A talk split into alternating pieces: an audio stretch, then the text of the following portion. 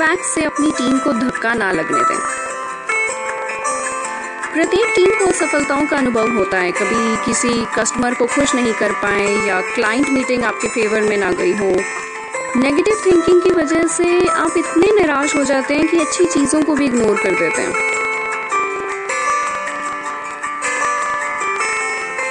बुरी खबर से आप निराश होकर ना बैठें और अपने काम के प्रति उत्साह को नीचे ना जाने दें।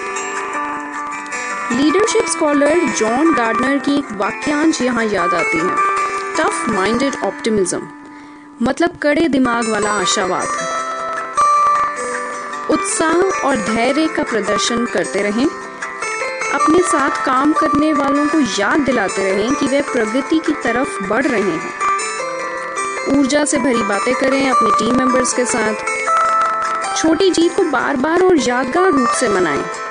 उदाहरण के तौर पे कई स्टार्टअप्स पता है क्या करते हैं, जब कोई नया कस्टमर आता है घंटी बजाते हैं।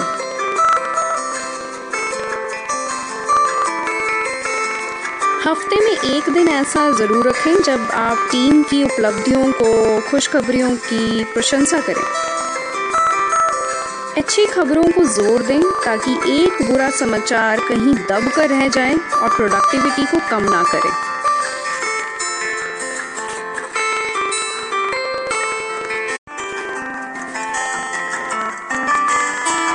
अपनी टीम को उत्साहित रखने और भविष्य पर ध्यान रखने के दौरान आपको किसी बुरे सेब से भी जूझना पड़ सकता है।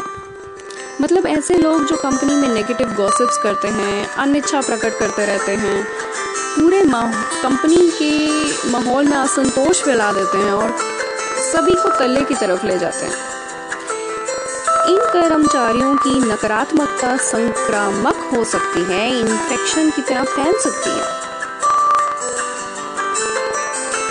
इसलिए ये महत्वपूर्ण है कि आप उन्हें अपना रवैया, बर्ताव, चाल चलन बदलने को कहें या उन्हें किसी और कंपनी को ज्वाइन करने के लिए कहें।